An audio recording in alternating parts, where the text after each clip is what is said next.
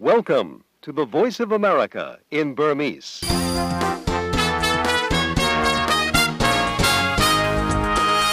မင်္ဂလာညနေခင်းပါရှင်။ American ပြည်ထောင်စု Washington DC ကနေ2014ခုနှစ်ဧပြီလ9ရက်စနေနေ့ညနေခင်း VOA စီစဉ်တွေကိုမြန်မာစံတော်ချိန်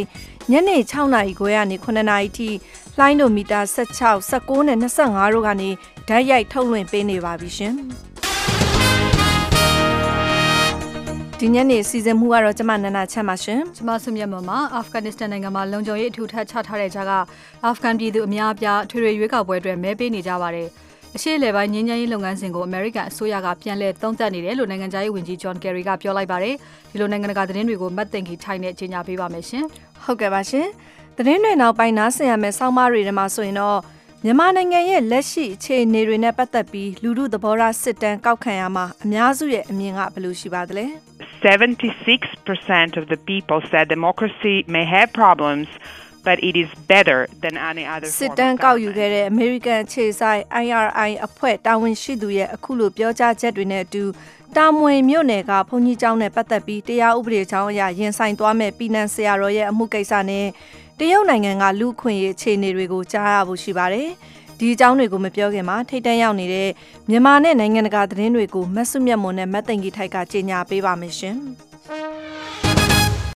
။လုံခြုံရေးအထူးထပ်ချထားတဲ့ကြားကအာဖဂန်နစ္စတန်သမ္မတသစ်ရွေးကောက်ချယ်ရမယ့်ရွေးကောက်ပွဲအတွက်ကိုဒီအာဖဂန်ပြည်သူအများအပြားဒီကနေ့မဲပေးနေကြပါတယ်။ယာရုကနေပြီးတော့ဆင်းပေးရတော့မဲ့သမ္မတဟာမစ်ကာဇိုက်ကလည်းမနေ့အစောပိုင်းမှာပဲမဲပေးခဲ့ပါတယ်။ကိုယ့်ရဲ့ခေါင်းဆောင်ကကိုယ်တိုင်ရွေးချယ်ကြဖို့အတွက်ပြည်သူတွေကိုမဲပေးကြရေးသူကအခုလိုတိုက်တွန်းသွားခဲ့ပါတယ်။ از ملت افغانستان آرزو دارم یک بار دیگر تا با وجود باران و خنک تا လုံ با ခြုံ وجود ရေးအရ هر ချင်းချောက်မှုတွေရှိနေတယ်။ယာတီဥတုအေးချမ်းပြီးတော့မိုးတွေရွာနေပေမဲ့သမနာလောင်းတွေကကိုကြရာကိုရွေးချယ်နိုင်ကြဖို့အတွက်မဲလာထဲကြပါလို့ပြည်သူတွေကိုတိုက်တွန်းတဲ့အကြောင်းသမရကာဇိုင်းကသူမဲထဲအပြီးမဲယုံမှာပဲဒါရီဘာသာနဲ့ပြောသွားတာဖြစ်ပါတယ်။သမရကာဇိုင်းကတော့သမရတာဝန်ကို12နှစ်ကြာထမ်းဆောင်ခဲ့ပြီးဖြစ်လို့ဖွဲ့စည်းပုံဥပဒေအရနောက်ထပ်သမရအရွေးခံခွင့်မရှိတော့ပါဘူး။ ချင်းချောက်နှောက်ယှက်မှုတွေရှိနေတဲ့ကြားကအများအပြားမဲလာပေးကြတဲ့အပေါ်မှာကုလသမဂ္ဂရဲ့အာဖဂန်နစ္စတန်နိုင်ငံဆိုင်ရာအထူးကိုယ်စားလှယ်ယန်ကူဘစ်ကချီးကျူးခဲ့ပါတယ်။နိုင်ငံတော်ဝန်မဲလာပေးကြသူတွေဟာအံ့အားသင့်စရာကောင်းလောက်အောင်များတယ်လို့တိကျလွတ်လပ်တဲ့ရွေးကောက်ပွဲကော်မရှင်အကြီးအကဲကလည်းပြောပါတယ်။မဲလာပေးတဲ့သူတွေများလွန်တာကြောင့်မဲယုံတချို့မှာမဲပြားတွေမလောက်ဖြစ်ခဲ့တယ်လို့အာဖဂန်နစ္စတန်ကလာတဲ့သတင်းတွေကပြောပါတယ်။ဒီကနေ့ရွေးကောက်ပွဲရလဒ်တွေကိုနောက်သတင်းပတ်တွေအကြားမှာသိနိုင်မယ်လို့မျှော်လင့်ရပါတယ်။ သမ္မတလောင်းဝင်အရွေးခံသူ၈ယောက်မှာတယောက်မှမဲ90ရာခိုင်နှုန်းကျော်မရရင်တော့ဒုတိယအကြော့မဲပေးပွဲတွေကိုလုပ်ရမှာဖြစ်ပါတယ်။ဒီကနေ့နိုင်ငံတော်ဝန်ကျင်းပတဲ့အထွေထွေရွေးကောက်ပွဲတွေကိုပြက်အောင်လုပ်မယ်လို့တာလီဘန်တွေချင်းချောက်ထားတဲ့အတွက်လုံခြုံရေးကိုတော့တော်တော်လေးတင်းကျပ်ထားပါတယ်။ရွေးကောက်ပွဲမတိုင်ခင်တခြားလုံးအကြမ်းဖက်တိုက်ခိုက်မှုတွေရှိခဲ့တာမှာတောက်ချာနေကပဲဂျာမန်ဓာတ်ပုံသတင်းတောက်တယောက်ပြစ်တက်ခံခဲ့ရပြီးတော့ကနေဒါကဝါရင်သတင်းတောက်တယောက်လည်းဒဏ်ရာရခဲ့ပါတယ်။ဒီကနေ့မဲပေးကြတဲ့နေ့မှာတော့အကြမ်းဖက်မှုတွေဟာမရှိသလောက်နည်းပါတယ်။ မဲဆန္ဒရှင်12တန်းကိုကာကွယ်နိုင်ဖို့အတွက်နိုင်ငံတော်ဝန်အာဖဂန်လုံခြုံရေးတပ်ဖွဲ့ဝင်သိန်းနဲ့ချီကိုဖြန့်ချထားတယ်လို့တာဝန်ရှိသူတွေကပြောပါတယ်။အိမ်နီးချင်းပါကစ္စတန်နိုင်ငံကလည်းအာဖဂန်နစ္စတန်မှာရွေးကောက်ပွဲတွေငြင်းငြင်းချမ်းချမ်းဖြစ်အောင်လို့အာဖဂန်နဲ့နယ်စပ်ဂိတ်တွေအားလုံးပိတ်ထားလိုက်ပြီးတော့တပ်တွေတိုးချထားတယ်လို့ပြောပါတယ်ရှင်။ အရှိအလဲပိုင်းငင်းချမ်းရေးဆွေးနွေးပွဲပျက်စီးမဲ့ဘက်ကိုဥတီသွားစေတဲ့အစ္စရေးနဲ့ပါလက်စတိုင်းတို့ရဲ့လှုပ်ဆောင်မှုတွေရှိခဲ့ပြီးတဲ့နောက်မှာတော့အရှိအလဲပိုင်းငင်းချမ်းရေးလုပ်ငန်းစဉ်တွေကအမေရိကန်ရဲ့အခမ်းကဏ္ဍကိုသမ္မတအိုဘားမားအစိုးရကပြန်လည်သုံးသပ်နေတယ်လို့အမေရိကန်နိုင်ငံသားရေးဝန်ကြီးဂျွန်ကယ်ရီကပြောလိုက်ပါတယ်။ နှစ်ဖက်စလုံးကငိမ့်ချမ်းရေးအတွက်အလုပ်ဖြစ်မဲ့အဆင့်တွေကိုလှုပ်ဆောင်လို့စိတ်မရှိဘူးဆိုရင်တော့ဒီငိမ့်ချမ်းရေးဆွေးနွေးပွဲအပေါ်မှာအမေရိကန်ဘက်ကမြုပ်နှံလှုပ်ဆောင်နေတဲ့အချိန်ပေးအားထုတ်ဆောင်ရွက်ချက်တွေဟာလည်းအကန့်အသတ်နဲ့ပဲရှိနိုင်မယ်လို့ဝန်ကြီးကယ်ရီကပြောပါတယ်။အမေရိကန်တို့ရဲ့အားထုတ်လှုပ်ဆောင်မှုကအဆုံးမရှိတော့လုံနိုင်မှာမဟုတ်ဘူးဆိုပြီးသူကပြောတာပါ။ဒါပေမဲ့လည်းတနင်္ဂနွေနေ့မှာတော့ အမေရိကန်၊အစ္စရေးနဲ့ ပါလက်စတိုင်းစစ်ဆက်ညှိနှိုင်းရေးမှုတွေ ပါဝင်တဲ့ နောက်ထပ် ဆွေးနွေးပွဲ ရှိလာမဲ့ပုံရတယ်လို့ ဆွေးနွေးပွဲနဲ့နှီးဆက်သူတွေကတောက်ကြနေနှောင်းပိုင်းတုန်းက ပြောပါတယ်။ဆွေးနွေးပွဲကို ပျက်စီးစေတဲ့ စိတ်မကောင်းစရာလှုပ်ဆောင်မှုတွေကို နှစ်ဖက်စလုံးက ဒီရက်ပိုင်းတွေအတွင်းမှာလှုပ်ခဲ့ကြတယ်လို့ ဝန်ကြီးကယ်ရီကထောက်ပြ ပြောဆိုပါတယ်။ဒီလှုပ်ဆောင်မှုတွေထဲမှာဆိုရင် ပါလက်စတိုင်းတို့ဘက်ကကုလသမဂ္ဂရဲ့နောက်ထပ်အတိအမှတ်ပြုမှုရအောင်ဒီဇိုင်းမမတ်လှုပ်ဆောင်မှုတွေနဲ့အစ္စရေးတို့ဘက်ကလည်းပါလက်စတိုင်းအကျဉ်းသားတွေကိုစရုပ်ထအကျော်လွှတ်ပေးမဲ့အစီအစဉ်ကိုဖျက်လိုက်တာတွေပါဝင်ပါတယ်။အနောက်ဘက်ကမှာအစ္စရေးတို့ရဲ့အခြေချအင်အားဆက်လက်လှုပ်ဆောင်နေမှုတွေကလည်းစိစက်ညှိနှိုင်းမှုအပေါ်မှာတက်ရောက်မှုတွေရှိနေပါတယ်ရှင်။ဒေတာရင်းမှာတော့ဒီအပြန်အလှန်ကာကွယ်ရေးသဘောတူညီချက်တွေအတိုင်းအမေရိကန်ပြည်ထောင်စုကအပြည့်အဝလိုက်နာရဲဆိုတာကိုထပ်ပြီးတော့အာမခံချက်ပေးဖို့အတွက် အမေရိကန်ကာကွယ်ရေးဝန်ကြီး Chuck Hagel ဟာဂျပန်နိုင်ငံမှာရောက်ရှိနေပါတယ်။ခရိုင်းမီးယားဒေသကို ရုရှားတို့ကဖဲ့ယူသွားတဲ့ကိစ္စနဲ့ ယူကရိန်းနယ်စပ်တစ်လျှောက်မှာ ရုရှားတပ်တွေလှုပ်ရှားခဲ့တဲ့ကိစ္စတွေကြောင့် Pacific သမုဒ္ဒရာဒေသထဲမှာရှိတဲ့ မဟာမိတ်နိုင်ငံတွေကြားမှာ စိတ်ပူစရာဖြစ်ခဲ့တယ်လို့ တိုကျိုမြို့ပြင်မှာရှိတဲ့ Yokota အမေရိကန်လေတပ်အခြေစိုက်စခန်းမှာ ဝန်ကြီး Hagel ကပြောကြားခဲ့ပါတယ်။ယူကရိန်းနိုင်ငံဟာ NATO အဖွဲ့ဝင်တခုမဟုတ်တာကြောင့် ယူကရိန်းကို အကာအကွယ်ပေးမှာ မဟုတ်ဘူးဆိုတာကိုတော့ အမေရိကန်အစိုးရနဲ့ သူ့ရဲ့မဟာမိတ်နိုင်ငံတွေက ပြောကြားထားပါတယ်။ အမေရိကန်အစိုးရအနေနဲ့ဂျပန်နိုင်ငံရဲ့လုံခြုံရေးကိုအကာအကွယ်ပေးဖို့အခိုင်အမာသန္နိဋ္ဌာန်ချထားတယ်ဆိုတာကိုသူ့ရဲ့၂ရက်ကြာခရီးစဉ်အတွင်းဂျပန်ခေါင်းဆောင်တွေကိုအာမခံချက်ထပ်ပေးမှာဖြစ်တယ်လို့အမေရိကန်ကာကွယ်ရေးဝန်ကြီးကသတင်းထောက်တွေကိုပြောပါတယ်ရှင်။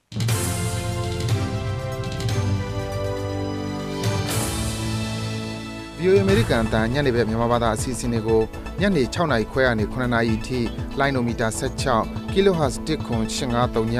လိုင်းနိုမီတာ19 kHz 15555လိုင်းနိုမီတာ25 kHz 11965တို့ကနေထုတ်လွှင့်ပေးနေပါတယ်ခင်ဗျာ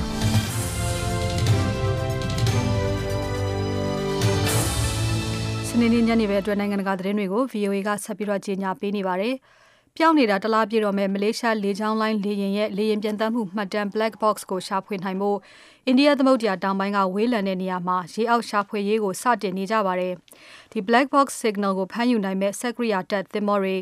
စစ်သုံးနဲ့ပုဂ္ဂလိကသုံးလေယာဉ်တွေကို Australia နိုင်ငံ Perth မြို့ရဲ့အနောက်ဘက်မိုင်တထောင်ကျော်မှာဖြန့်ကျက်ပြီးတော့ဒီကနေ့စနေနေ့မှာရှာဖွေနေကြပါတယ်။မကြာခင်ရက်ပိုင်းအတွင်းမှာပဲဒီ Black Box ရဲ့ battery ကုန်သွားတော့မှာမို့ရှာဖွေရေးကိုတိုးမြှင့်ပြီးတော့လုပ်နေကြတာပါ။ ဒီ Black Box ရဲ့ signal ကိုဖမ်းယူနိုင်မဲ့စက်ကိရိယာတပ် Australia စစ်သင်္ဘောဗြိတိန်ရေအောက်ရှာဖွေရေးသင်္ဘောတွေသုံးပြီးတော့ဒီရေအောက်ကြမ်းပြင်မှာရှိနေနိုင်မဲ့ Black Box ကိုရှာနေကြတာလို့ Australia လေကြောင်းလုံခြုံရေးအကြီးအကဲဟောင်း Angus Houston ကပြောပါတယ်။ ping လို့ပြောကြတဲ့ဒီ signal ထုတ်လွှတ်ပေးနေတဲ့အဲ့ဒီလေယာဉ်ပြန်တမ်းမှုမှတ်တမ်းတင်ကိရိယာရဲ့ battery ဟာတနင်္လာနေ့လောက်အထိပဲခံတော့မယ်လို့တာဝန်ရှိသူတွေကခန့်မှန်းထားပါတယ်။ Kuala Lumpur မြို့ကနေပြီးတော့ Beijing မြို့စီအသွား လမ်းမှာလေယာဉ်ပျောက်သွားတာတနင်္လာနေ့ကျရင်တော့ရက်ပေါင်း30ပြည့်မှာဖြစ်ပါတယ်။နိုင်ငံစုံပါဝင်တဲ့လေယာဉ်ရှာဖွေရေးကိုအကြီးအကျယ်လုပ်နေကြပေမဲ့လည်းအခုအချိန်ထိတော့လေယာဉ်နဲ့ပတ်သက်တဲ့ဘာပစ္စည်းကိုမှရှာမတွေ့ကြသေးပါဘူးရှင်။အီရန်နိုင်ငံကိုအချိန်ကာလသတ်မှတ်ချက်တစ်ခုအတွင်းဘိုးရင်းလေရင်ရဲ့စက်အပို့ပစ္စည်း spare parts တချို့ရောင်းခွင့်ပြုလိုက်ပြီးမို့အီရန်နိုင်ငံအနေနဲ့သူ့ရဲ့စီးပွားဖြစ်လေကြောင်းလိုင်းအုပ်စုကိုပြန်ပြီးတော့ပြင်ဆင်နိုင်တော့မှာဖြစ်ပါတယ်။ ဒီရောင်းချမှုဟာဆိုရင်အီရန်တို့ကဒဇကန်တွေဖမ်းဆီးမှုပြဿနာတက်ပြီးတဲ့နောက်ပိုင်းအမေရိကန်ဘက်ကပိတ်ဆို့မှုချမှတ်ခဲ့ခြင်း1989ခုနှစ်ကစလို့အီယာမလေရင်ကုမ္ပဏီကြီးဘိုးရင်းကအီရန်နဲ့ပထမဆုံးအကြိမ်ဖြစ်စီးပွားရေးဆက်သွယ်လှုပ်ဆောင်မှုဖြစ်ပါတယ်။နောက်အီရန်ရဲ့နျူကလ িয়ার အစီအစဉ်ကိုတားမြစ်ဖို့အတွက်ဒဏ်ခတ်ပိတ်ဆို့မှုကိုတင်းကျပ်ခဲ့တာဖြစ်ပါတယ်။ဒီဒဏ်ခတ်ပိတ်ဆို့မှုဟာဆိုရင်မကြသေးခင်ကပဲအီရန်ကသူ့ရဲ့နျူကလ িয়ার အစီအစဉ်ကိုကန့်သတ်ဖို့သဘောတူခဲ့ပြီးတဲ့နောက်ပိုင်းမှာဖြေလျှော့မှုဖြစ်လာခဲ့တာပါ။ အီရန်နိုင်ငံတွင်းကလေယာဉ်တွေဘေးအန္တရာယ်ကင်းကင်းပျံသန်းနိုင်ဖို့အတွက်စက်ပစ္စည်းအစိတ်အပိုင်းတွေရောင်းချနိုင်မှာဖြစ်ပေမဲ့ဒီအချိန်အတွင်းမှာတော့လေယာဉ်အသစ်တွေရောင်းချခွင့်ပေးမှာမဟုတ်ဘူးလို့ Boeing ကုမ္ပဏီရဲ့ပြောခွင့်ရတဦးကပြောပါတယ်။နိုင်ငံတကာဒဏ်ခတ်ပိတ်ဆို့မှုတွေချမှတ်တဲ့အမေရိကန်ဘဏ္ဍာရေးဝန်ကြီးဌာနကတော့ဒီအပေါ်မှာမှတ်ချက်တစုံတရာမပေးပါဘူးရှင်။ အမေရိကန်ပြည်ထောင်စုအရှေ့အာရှနဲ့ Pacific ရေးရာလက်ထောက်နိုင်ငံသားရေးဝန်ကြီး Daniel Russell ဟာ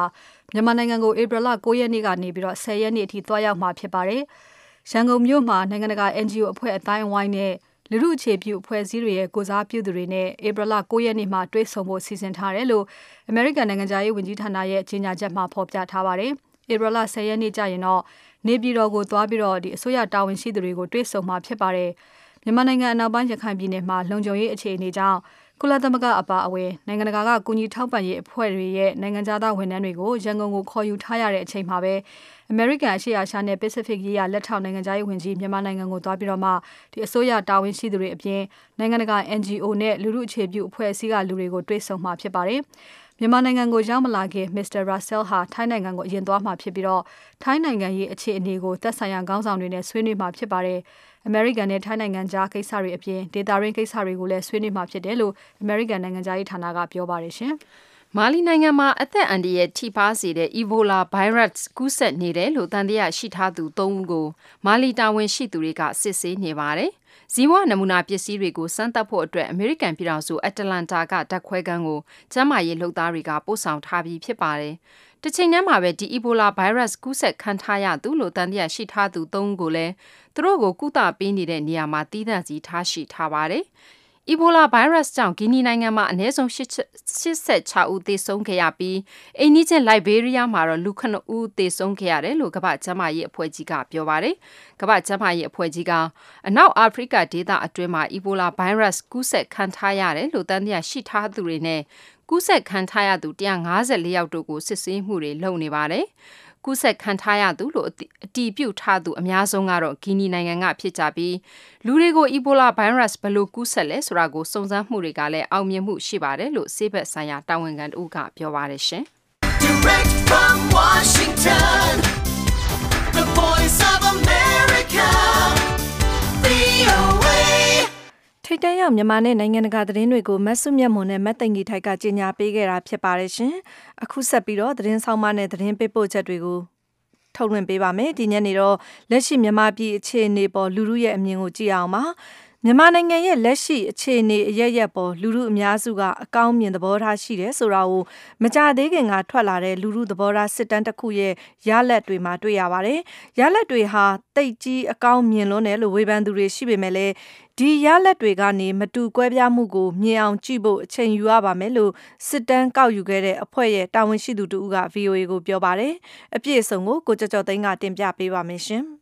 မြန်မာနိုင်ငံသားအများစုဟာ ဒီမိုကရေစီကလွဲလို့ တခြား ဘယ်လိုအစိုးရပုံစံမျိုးကိုမှ မလိုချင်ဘူးဆိုတာ ဒီလူထုသဘောထားစစ်တမ်းကနေ တွေ့လိုက်ရပါတယ်လို့ စစ်တမ်းကို ကမကထပြု ကောက်ယူခဲ့တဲ့ American ပြည်ထောင်စုအခြေစိုက် နိုင်ငံတကာ Republican Institute IRI အာရှဌာနခွဲရဲ့ ညွှန်ကြားရေးမှူး Julia Bailey Berkovich က VOA ကိုပြောပါတယ် ဒီမိုကရေစီနဲ့ပတ်သက်ပြီးတိတ်ကိုအစိုးမြင်လွန်းတဲ့မိကွန်းတွေပေါ် စစ်တမ်းမှာပါဝင်သူတွေရဲ့ တုံ့ပြန်ဖြေကြားပုံရလဒ်တွေကို သူက ထောက်ပြပြီး ပြောခဲ့တာပါ။ such as democracies aren't good at maintaining law and order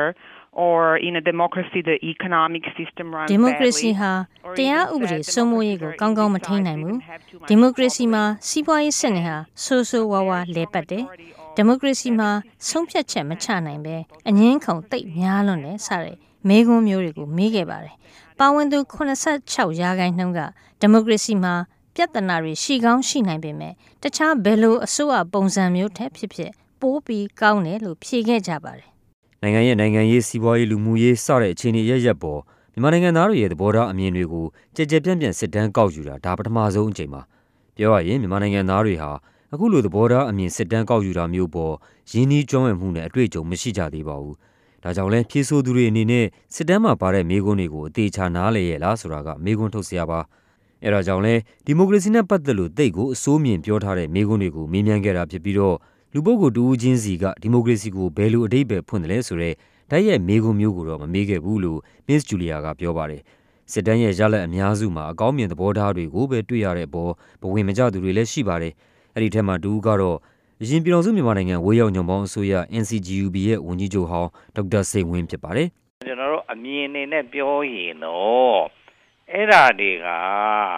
ဒီကျွန်တော်တို့ရဲ့အတွေ့အကြုံတွေနဲ့ကောနော် optimistic ဖြစ်လွန်းတယ်လို့ကျွန်တော်တို့မြင်တယ်တချို့ဟာတွေမှာဥပမာဒီသူက USDP နဲ့အဲ NLD ဆိုရှင်းထားတာပေါ့နော်ရှင်းထားတော့ဟိုတယောက်နဲ့တယောက်တိတ်မကွာဘူး IRI အဖွဲ့ဟာနိုင်ငံအများအပြားမှာပထမဆုံးလူထုသဘောထားစစ်တမ်းတွေကိုကောက်ယူခဲ့မှုတဲ့အဖွဲ့ဖြစ်ပြီးပထမဆုံးစစ်တမ်းရလဒ်တွေထွက်လာတဲ့အခါမှာဒီလိုတုံ့ပြန်ချက်မျိုးကိုပုံမှန်တွေ့ရလေရှိပါတယ်လို့ Miss Julia ကပြောပါတယ်။ လူတွေအနေနဲ့သတင်းအချက်အလက်မျိုးစုံကိုကိုယ့်ရဲ့အရင်းမြစ်မျိုးစုံကနေလက်ခံရယူပြီး ကိုယ်ပိုင်သဘောထားအမြင်တွေချမှတ်နေကြတာကြောင့်နိုင်ငံလူထုကိုကိုစားပြုတဲ့အမြင်တွေလို့မပြောနိုင်ဘဲအကန့်အသတ်ရှိကြောင်းဒါကြောင့်လဲအခုလိုနိုင်ငံတော်မှာလူထုသဘောထားစစ်တမ်းတွေကောက်ယူပြီးလူထုတရက်လုံးရဲ့သဘောထားအမြင်ဘယ်လိုရှိနေလဲဆိုတာကိုခံမှန်းလေ့လာရတာဖြစ်ပါတယ်လို့ Miss Julia ကပြောပါတယ် It takes some time to to be able to see the difference between information that we all gather through our sources ကျမတို့ရဲ့အရင်းမြစ်တွေကွန်ရက်တွေကနေရလာတဲ့သတင်းချက်လက်တွေကိုတနိုင်ငံလုံးမှာကောက်ယူတဲ့လူမှုသဘောထားစစ်တမ်းတွေကနေထွက်လာတဲ့ရလဒ်တွေနဲ့နှိုင်းယှဉ်ကြည့်ပြီးတော့မတူကွဲပြားမှုတွေကိုမြင်နိုင်ဖို့အတွက်အချိန်အနည်းငယ်တော့ယူရပါလိမ့်မယ်။ဒီလိုမတူကွဲပြားတဲ့အမြင်တွေရှိမယ်ဆိုတာကခံမှန်းထားပြီးသားဖြစ်ရမှာပါ။နိုင်ငံရေးပါတီတစ်ခုကိုရွေးချယ်တဲ့အခါအရေးကြီးဆုံးအကြောင်းပြချက်ကဘာလဲဆိုတဲ့မေးခွန်းကိုပါတီခေါင်းဆောင်လို့ဖြေကြားသူ36ရာခိုင်နှုန်းရှိပြီး 34ရာခိုင်နှုန်းကတော့ပါတီရဲ့မူဝါဒလို့ဖြေတာတွေ့ရပါတယ်။ဒါဟာလူပုဂ္ဂိုလ်တူအပေါ်လေးထားတဲ့နိုင်ငံရေးကိုဦးစားပေးနေစေရှိသေးတယ်ဆိုတာမျိုးမပြောနိုင်ပဲနှစ်ချက်စလုံးဟာအရေးကြီးပြီးတော့ရလဒ်ကလည်းကွာခြားမှုသိပ်မရှိပါဘူးလို့ Miss Julia ကတုံ့ပြန်ပါတယ်။ဒီစစ်တမ်းကို2013ခုနှစ်ဒီဇင်ဘာလ24ရက်နေ့ကနေ2014ခုနှစ်ဖေဖော်ဝါရီလ1ရက်နေ့အထိမြန်မာနိုင်ငံတဝန်းတိုင်းနဲ့ပြည်နယ်အနှံ့မြို့ပေါင်း300ကလူပေါင်း3000ကိုမေးမြန်းကောက်ယူခဲ့တာပါ။ဒီစစ်တမ်းကောက်ယူဖို့အဓိကပံ့ပိုးခဲ့တဲ့အဖွဲ့ကတော့ American ပြည်ထောင်စုနိုင်ငံတကာဖွံ့ဖြိုးတိုးတက်ရေး Agency USAID ပါ။မလ3ရက်ကြာသပတေးနေ့ကဝါရှင်တန် DC မြို့တော်မှာတရားဝင်ထုတ်ပြန်ခဲ့တဲ့စစ်တမ်းရလဒ်ကိုလူထုအားလုံးသိနိုင်ဖို့အတွက်မြန်မာနိုင်ငံတွင်းသတင်းမီဒီယာတွေအားလုံးစီဖြန့်ချိပေးပို့ထားတယ်လို့လည်းပြောပါတယ်။ဒါ့အပြင်အဲ့ဒီတရက်ထဲမှာပဲနေပြည်တော်မှာအစိုးရတာဝန်ရှိသူတွေကိုရှင်းလင်းပြောပြခဲ့ပြီးလွှတ်တော်ကိုယ်စားလှယ်တွေနဲ့နိုင်ငံရေးပါတီတွေကိုလည်းရှင်းလင်းပြောပြသွားဖို့စီစဉ်ထားပါတယ်။လာမယ့်သတင်းပတ်အင်္ဂါနေ့မှာလည်း သတင်းမီဒီယာတွေနဲ့အရက်ဖက်လူမှုအဖွဲ့အစည်းတွေကိုရှင်းလင်းပြောပြဖို့ရှိတယ်လို့ Miss Julia ကပြောပါတယ်။အလားတူစစ်တမ်းမျိုးကိုနောက်ထပ်တစ်ကြိမ်ကောက်ယူဖို့အစီအစဉ်ရှိပေမဲ့ဘယ်တော့လုပ်ဖြစ်မယ်ဆိုတာကိုတော့အတိအကျမစီစဉ်ရသေးဘူးလို့ IRI အဖွဲ့အာရှဌာနခွဲရဲ့ညွှန်ကြားရေးမှူး Julia Bailey Berkovich က VOA ကိုပြောခဲ့ပါတယ်ခင်ဗျာ။ကိုကျော်ကျော်သိန်းပြောပြခဲ့တာဖြစ်ပါတယ်ရှင်။မကြခင်မှာတော့တရုတ်နိုင်ငံရဲ့လူခွင့်ရေးအခြေအနေတွေကိုကြားရဖို့ရှိပါတယ်။အခုတော့မဟာတန်တိဒုက္ခကျောင်းတိုင်းနဲ့ဆိုင်တဲ့သတင်းကိုပြောပြပါမယ်။ နိုင်ငံတော်တန်ခမဟာနာယကအဖွဲ့နဲ့ညင်းပွားနေတဲ့ရန်ကုန်တာမွေမြို့နယ်ကမဟာတန်တိဒုက္ခကျောင်းတိုင်းနဲ့ပတ်သက်ပြီး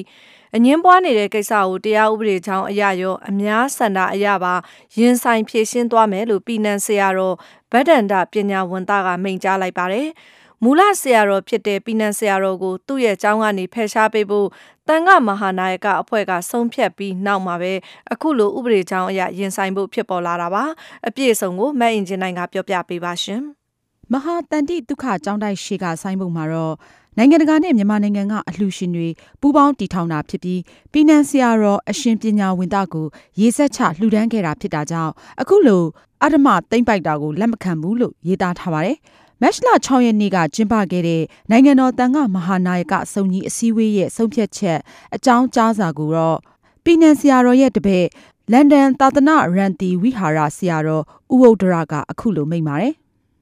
ပြည်နယ်ဆရာတော်ဥပညာဝန်သားနဲ့အပေါင်းပါများစီတဲ့2014ခုနှစ်မတ်လ30ရက်နေ့နောက်ဆုံးထား၍နိုင်ငံတော်တန်ခါမဟာနာကအဖွဲ့ပိုင်မဟာတန်တုကဗုဒ္ဓသာသနာကြီးကျောင်းတော်ကြီးမှာ အပီးအပိုင်ထွက်ခွာသွားရန်နဲ့တို့ဖြစ်ပါ၍အတက်ပါဆုံးပြချက်အတိုင်းလိုက်နာဆောင်ရွက်သွားရန်အကြောင်းကြားလျှောက်ထားပါပြီဖျားဆိုပြီးတော့လက်မှတ်ထိုးထားတာဗန္ဒအက္ခဓမ္မအခါမှာပဏိတာဒွိပိယဒွိပိတကသရာတဲ့တွဲတဲ့အကျိုးတော်ဆောင်ဆရာတော်ဆိုပြီးသူတို့ပို့ထားတာဒီမှာအဲ့တော့ဒီကျောင်းတိုက်ပိုင်ရှင်ပေါ့နော်နာမည်ကကြတော့ဘယ်ဆရာတော်နာမည်နဲ့ဖြစ်နေလဲဖေဟာကျောင်းတိုက်နာမည်ကတော့ ပြည်နယ်စင်ကာပူကျောင်းဆိုပြီးတော့ငကွာအဲ့လိုနာမည်ကရန်ထဲမှာတော့ရှိတယ်အဲ့ပြည်နယ်စင်ကာပူကျောင်းကိုထပ်ဆင်ပြီးတော့မဟာတန်တိဒုက္ခပြည်နယ်စင်ကာပူဆရာတော်ဆိုပြီးတော့ပြည်နယ်ဆရာတော်ကြီးကိုညွှန်ထားတယ်သို့တော့မြေကစပြီးတော့ချပေးတဲ့အချိန်ခါမှာတော့ပြည်နယ်ဆရာတော်ဘုရားကြီးဥပညာဝန်သားဆိုတဲ့နာမည်နဲ့ချထားပေးတယ်။ဒီမြေကစာချုပ်ချုပ်တဲ့အခါမှာလက်မှတ်ထိုးတာတော့ဆရာတော်ကြီးနိုင်ငံခြားရောက်နေတဲ့အတွက်ကြောင့်ဆရာတော်ကြီးကိုစားဆိုပြီးတော့ ဘောဘကဥက္ကဋ္ဌဦးစောမင်းကလက်မှတ်ထိုးထားပေးတယ်ဒီမှာအဲ့တော့ဒီမဟာနာယကအဖွဲ့ကသူတို့ရဲ့အကြောင်းပြချက်ကရောဆရာတော်ကြီးကိုအခုဖယ်ရှားခိုင်းတဲ့အကြောင်းပြချက်ကရောပါပါလေဖေ။အဲ့ဒီအကြောင်းပြချက်ကတော့၃ချက်ရှိတယ်တစ်ချက်ကဒီဟာစာချုပ်ထဲမှာပြည်နယ်စင်ကာပူကျောင်းဆိုတဲ့နာမည်ပဲပါတယ်တဲ့ဥပညာဝတ္တဆိုတဲ့နာမည်မပါဘူးတဲ့နံပါတ်2ကတော့အဲ့ဒီထဲမှာလက်မှတ်ထိုးထားတာစောမြတ်ထိုးထားတာတဲ့ဒီစောမြတ်ထိုးထားတဲ့အတွက်ကြောင့်စောမြတ်နာမည်ပဲပါတယ်တဲ့ နံပါတ်3ကတော့နိုင်ငံတော်ကသူတို့ကိုရေစက်ချပြီးတော့လှူထားတယ်တဲ့နံပါတ်4အချက်ကတော့နိုင်ငံတော်ကနေပြီးတော့သိအများကြီးလှူထားတဲ့အတွက်ကြောင့်နိုင်ငံတော်ပိုင်တယ်တဲ့အခုလိုကြောင်းတိုက်ကနေဖယ်ရှားပေးဖို့တန်ခမဟာနာယကအဖွဲ့ကထုတ်ပြန်ခဲ့ရတဲ့အကြောင်းရင်းကိုတော့ဥဥဒရကအခုလိုရှင်းပြပါဗျ။ဆရာကြီးပြန်ပြန်လာတဲ့အခါမှာကြောင်းကြီးပြည့်စည်နေတယ်ဒီမှာစီးပွားရေးလုပ်ငန်းတွေလည်းလုပ်နေတယ် ကျောင်းမှာဒန်ဆင်းကလာတို့တခါလေဗီဒီယိုယုံနေလို့ဖြစ်ပြီးတော့ဗီဒီယိုရုပ်ရှင်အဲ့ဒါတွေရအိပ်ပြီးတော့ဘုန်းကြီးကျောင်းပါဝနာပြီးလုပ်ငန်းတွေဘာမှမလုပ်နိုင်တဲ့အတွက်တခါကမတွေကကြောက်လို့ဆရာတော်ကြီးရဲ့တပ်ဖို့ဒီစီရိုက်ပြီးတော့ငင်းတော့သမရနဲ့တကွနိုင်ငံတော်တန်ခါမာနာကအဖွဲ့တွေကိုတရားတွေဆရာတော်ကြီးကတည်ကြလာပြီရှင်ပြားတို့ခိတ္တခဏအုပ်ချုပ်ထားတာတွေကိုတပည့်တော့ပြန်လေပြီးတော့အုပ်ချုပ်တော့မယ်တပည့်တော့ရဲ့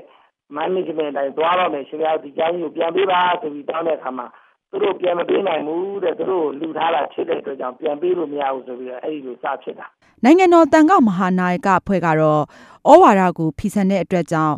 တရားဥပဒေကြောင်းအရဆက်လက်ဆောင်ရွက်သွားမယ်လို့အကြောင်းပြန်ကြားခဲ့ပါတယ်။ပြည်내ဆရာတော်ဘက်ကလည်းဥပဒေနီးလန်းနဲ့ဆက်လက်ရင်ဆိုင်သွားမယ်လို့ဥဟုတ်ဒရကမိန့်ပါတယ်။ မဟာတန်တိတုခဗုဒ္ဓသာသနာပြုကျောင်းတိုက်ကနေပြည်내ဆရာတော်ကြီးနဲ့နောက်လိုက်တန်ဃာတွေဖယ်ရှားရေးဝင်ရောက်ဖြည့်ရှင်းဖို့နိုင်ငံတော်သမ္မတသာသနာရေးဝန်ကြီးဌာနနဲ့ပြည်ထရေးဝန်ကြီးဌာနအပါအဝင်အစိုးရဌာနတွေကိုမတ်လ29ရက်နေ့ရက်စွဲနဲ့နိုင်ငံတော်တန်ခမဟာနာယကအဖွဲ့ကမေတ္တာရက်ခံစာပို့ထားပါတယ်ရှင်။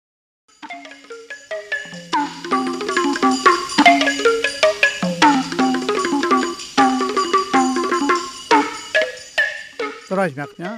မြန်မာနိုင်ငံမှာရွေးကောက်ပွဲကျင်းပဖို့တစ်နှစ်သာလိုရတဲ့အခုအချိန်ထိနိုင်ငံရေးပါတီတွေဘယ်လိုလမ်းစဉ်ကိုချမှတ်ပြီးဘာတွေလှုပ်ဆောင်မယ်ဆိုတာတဲ့လူပုဂ္ဂိုလ်တူချင်းတွေရဲ့အုပ်စုဖွဲ့အုပ်စုခွဲမှုတွေကိုပဲကြားကြနေရပါတယ်။ဒါဟာမြန်မာနိုင်ငံရေးအတွက်အလားအလာကောင်းဟုတ်ပါရဲ့လား။ပြည်သူလူထုကိုဥထိတ်ထားတဲ့လူထုပါဝင်တဲ့နိုင်ငံရေးဖြစ်လာအောင်ဘာတွေလုပ်သင့်တယ်လို့ထင်ကြပါသလဲ။အခုလာမယ့်စနေညတိုက်ရိုက်လေလှိုင်းအစီအစဉ်မှာဆွေးနွေးကြအောင်ပါသောရရှိမြခင်ဗျာ။ ပါဝင်ဆွေးနွေးလိုတဲ့သောရရှင်တွေကျွန်တော်တို့စီကိုကြိုတင်ဆက်သွယ်နိုင်ကြပါတယ်။ VOA မြန်မာပိုင်းရဲ့ဖုန်းနံပါတ်က2393895554 fax number 2393895552ဖြစ်ပါတယ်။ email လိပ်စာကတော့ burmese@voanews.com ဖြစ်ပါတယ်။တိုက်ရိုက်ပါဝင်မဆွေးနွေးနိုင်သူတွေဆွေးနွေးလိုတဲ့အကြောင်းအရာကိုလိုတိုစင်းရေးသားပြောကြပြီး MP3 အသံဖိုင်နဲ့လည်းပေးပို့နိုင်ကြပါတယ်ခင်ဗျာ။ပါဝင်ဆွေးနွေးကြဖို့ဖိတ်ခေါ်ပါတယ်။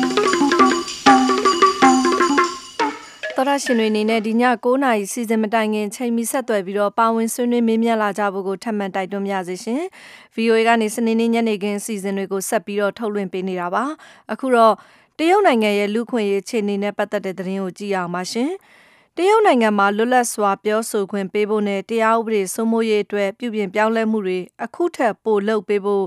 တရုတ်ကွန်မြူနစ်ပါတီထွေထွေညီလာခံမတိုင်ခင်အခုလိုကာလမှာ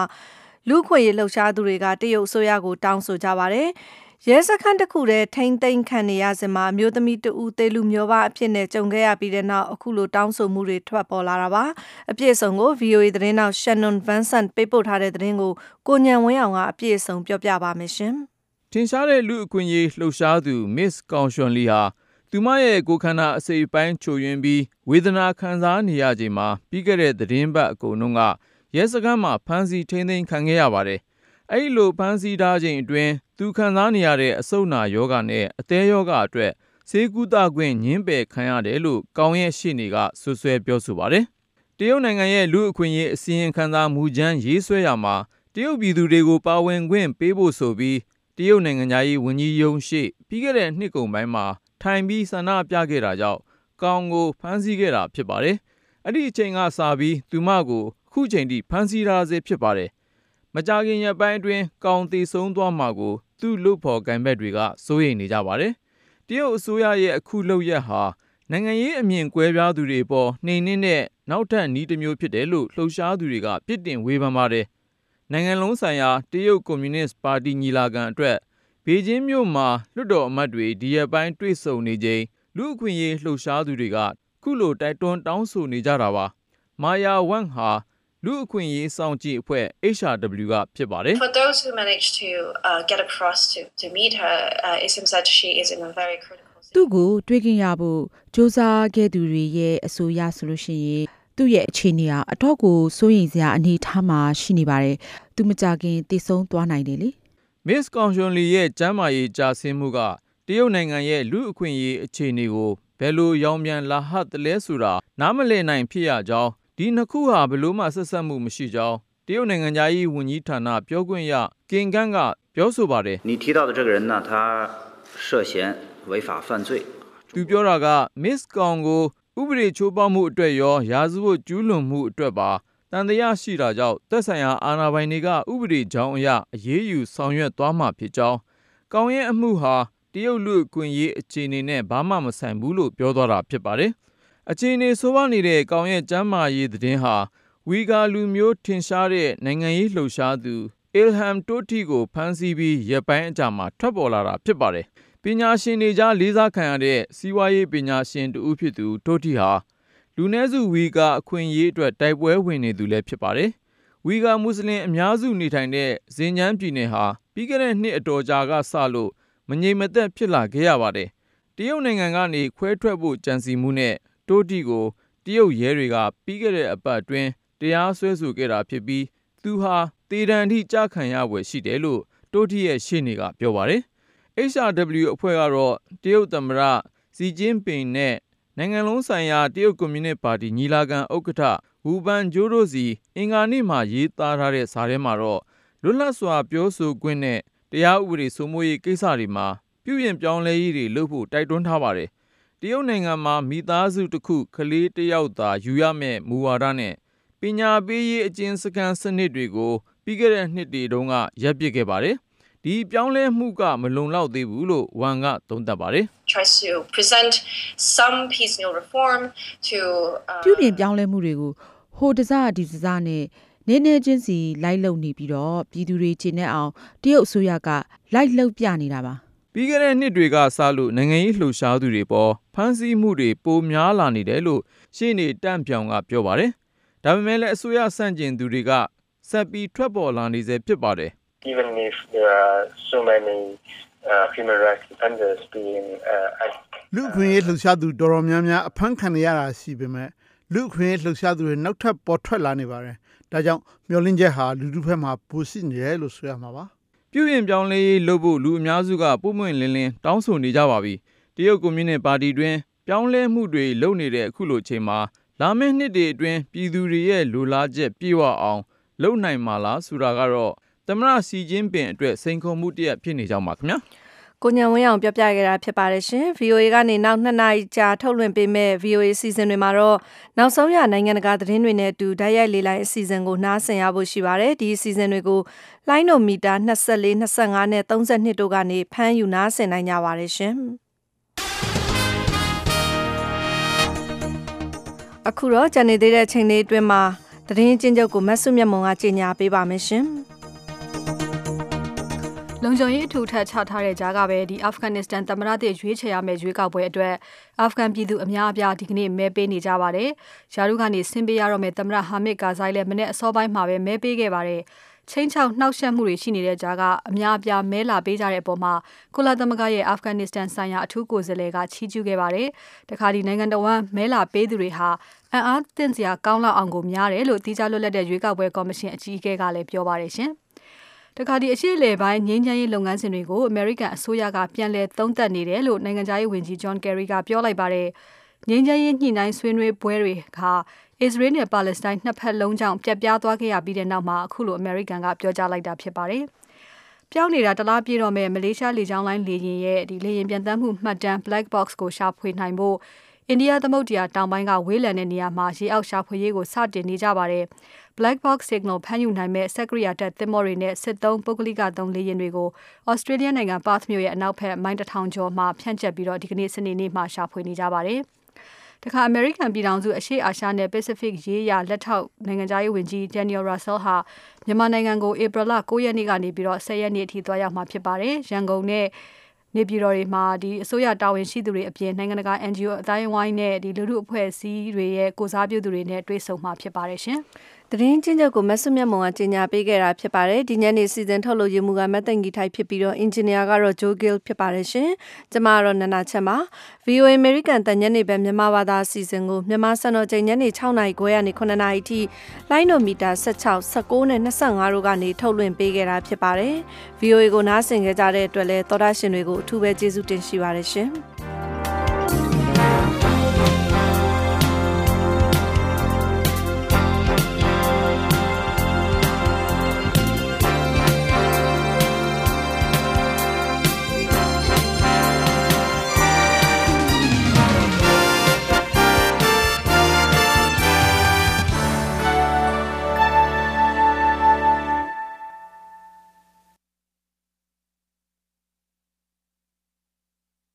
This program has come to you from the Voice of America, Washington.